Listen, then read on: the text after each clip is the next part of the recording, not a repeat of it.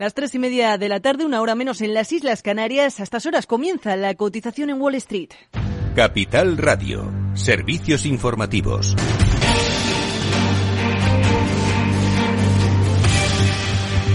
Buenas tardes y seguimos eh, muy pendientes de cómo evoluciona la situación del mayor fabricante de iPhones del mundo. Los beneficios de Foxconn caen un 11% en noviembre ante los disturbios. A pesar de ello, desde la compañía señalan que la situación ya está bajo control. Se ha reasignado la fabricación de productos Apple a otras fábricas del mundo y Foxconn ha señalado además que contratará nuevos empleados. Hasta la fecha, se calcula que las huelgas de los trabajadores en Shenzhou habrían afectado a las ventas anuales de iPhone en China un 46%, al tiempo que se espera que la recuperación llegue a finales de año. Mientras tanto, Goldman Sachs pronostica hasta una subida del 90% para los títulos de la compañía. El banco de inversión eleva su calificación a compra frente a su anterior calificación de neutral con un precio objetivo que asciende en este caso hasta los 134 dólares neozelandeses en la actualidad. No obstante, eleva su pronóstico sobre la taiwanesa todavía más. Lo hace hasta los 200 dólares si se cumple en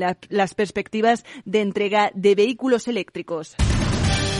Y precisamente nos detenemos en los vehículos eléctricos también de la mano de Tesla, que los rumores apuntan a que reducirá la fabricación de su modelo I en Shanghái. Según publican eh, varios medios norteamericanos, la de Elon Musk reducirá hasta en un 20% su producción de este modelo de vehículo en su fábrica de Shanghái. Durante este mismo mes de diciembre, Tesla ha reducido, ya sabemos, los precios de los automóviles Model 3 y Model Y hasta un 9% en China, lo que ha ayudado a impulsar sus ventas durante noviembre en el país hasta un 90% respecto a un año antes. Y atención a los comentarios de Timiraus en Wall Street Journal, porque auguran tasas más altas el próximo año en Estados Unidos. Eh, Nick Timiraus, la persona que usa la Reserva Federal para sus filtraciones, ha publicado hoy que los próximos pasos de la Fed irán por una subida de tipos más ralentizada de 50 puntos básicos, tal y como se venía rumoreando, pero también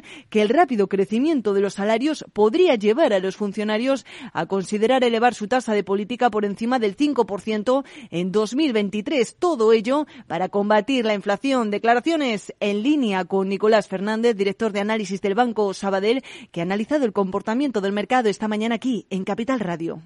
Eh, ese rebote del mercado ha venido sobre todo por las expectativas eh, de que hemos hecho techo en la inflación, que puede ser, y sobre todo que los tipos de interés eh, empiezan a frenarse, que también es verdad, pero que vamos a llegar más alto.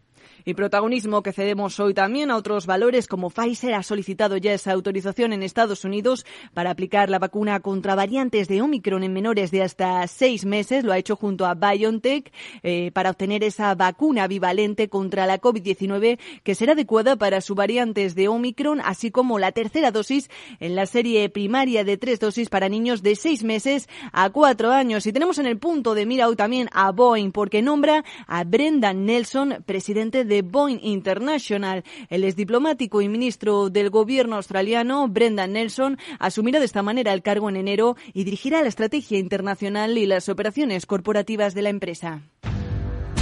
Claves del mercado. Ahora sí miramos esa apertura en Wall Street hoy, apertura a la baja, tal y como se esperaba, la espera de que el informe del Institute of Supply Management muestre que el sector de servicios ha experimentado un crecimiento más lento durante el mes de noviembre, después de expandirse a su ritmo más débil en casi dos años y medio el pasado mes de octubre. Apertura, como decimos, con signo negativo, cede el S&P 500 un 0,7% hasta los 4.043 puntos. Tenemos a un Nasdaq tecnológico que se deja también medio punto a la baja hasta los 11.391 puntos o a un Dow Jones de Industriales que retrocede más o, mismo, eh, más o menos en el mismo porcentaje en los 34.209 puntos. Si miramos algunos valores en concreto, por ejemplo, tenemos a estas horas a los títulos eh, de Apple con ligeros retrocesos. Hasta aquí la última hora actualizada en información económica. Les dejamos ya con nuestro compañero Sergio Fernández y el programa Cripto Capital.